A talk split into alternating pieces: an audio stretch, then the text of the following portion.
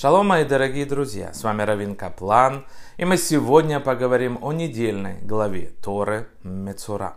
Она начинается с заповеди об очищении прокаженного. И мы можем сразу же спросить, почему мы называем эту недельную главу Мецора, прокаженный, тогда как предыдущие поколения мудрецов давали ей совершенно другое название. Нейтральное имя Зоттиге, да будет это. Имеется в виду, конечно, заповедь о прокаженном. Чтобы глубже понять значение проказы, мы должны помнить, что по Торе она была не просто болезнью, а наказанием за конкретный грех, злословие. Выяснив у человека проказу, его изолировали от всех.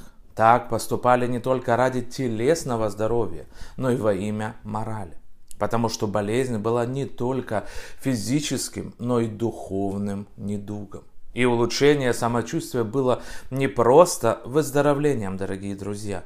Оно свидетельствовало о духовном очищении. Итак, прокаженный символизирует отделение от святости. Поэтому Тора выносит ему приговор. Во все дни, когда язва на нем, нечист будет он. Отдельно находиться должен вне стана, вместо его. Ваикра тринадцать сорок шесть. Раши, ссылаясь на мнение наших мудрецов в трактате Арахин шестнадцать б, объясняет, почему прокаженный должен был быть в изоляции. Чем отличается он от других нечистых, что должен жить отдельно?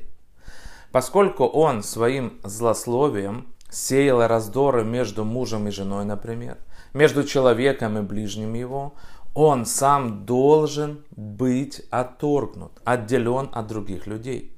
Пятна цараат служат наказанием за грех злословия, лошонгара. На это намекает и само слово, обозначающее на иврите человека, прокаженного этим недугом. Слово «мецора» – «прокаженный», созвучно со словами «моцира», обнаруживающий зло. Тяжесть греха сплетни заключается в том, дорогие друзья, что цель совершившего его посеять рознь среди народа, в отличие от святости, которая стремится к единству. Поэтому всем, кто способствует разделению, спорам и ссорам, нет места в любом из трех станов. И все люди могут, э, может ли прокаженный очиститься? Тора говорит, вот учение о прокаженном, в день очищения его. Приведен будет он к священнику, Ваикра четырнадцать два. В этом предложении главное слово «приведен», в значении которого подразумевается, что прокаженного приведут даже против его воли. Наши мудрецы говорят, что здесь скрыт намек на то, что в конце концов каждый человек совершает тшуву, даже тот, кто был изгнан из трех э, станов, да, был Коэн, Леви и потом весь еврейский народ. Бог обещает, что в конечном счете даже против своей воли человек вернется к Коэну, к святости. На первой стадии очищения внезапное откровение Бога приходит извне, но поскольку оно еще не стало частью собственного «я». Это откровение не имеет отношения к самому человеку. Он словно вытащен из самого себя, из своей среды. Но после этого к нему приходит Коэн. Роль человека вновь становится значимой, когда он стремится превратить откровение в очищение всех сторон своей жизни. Итак, как процесс очищения проникает даже в окружающую его среду, он достигает того, что не под силу и большим праведникам. Он очищается от порока, то, что находится за вратами, так сказать, стана.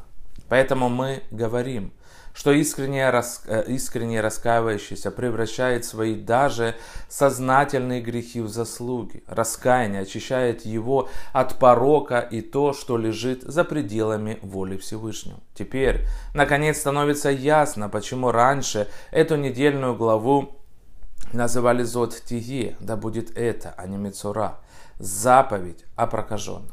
Только в грядущем мире мы станем свидетелями окончательного превращения тьмы в свет, а зла в добро. Так для предыдущих поколений, когда до освобождения было еще очень далеко, мысль о победе зла внешней силой была ближе, чем о том, что оно должно изменить себя изнутри. Они находились на стадии, когда прокаженного, так сказать, следовало привести против его воли для очищения, а не на втором этапе, когда очищение приходит изнутри, в его положении за станом. Поэтому они не называли эту главу Мецора прокаженной, ведь для них он очищался не сам, а против его желания. Тем не менее, они знали обещание о будущем, и поэтому называли эту главу «Да будет это», другими словами, заповедь о прокаженном. Время, когда прокаженный с собственного согласия становится частью божественной заповеди, было тем, что произойдет когда-то в грядущем мире. Этого и нам всем и желаю. Найти себя, приблизиться ко Всевышнему и быть счастливыми. Браха вацлаха.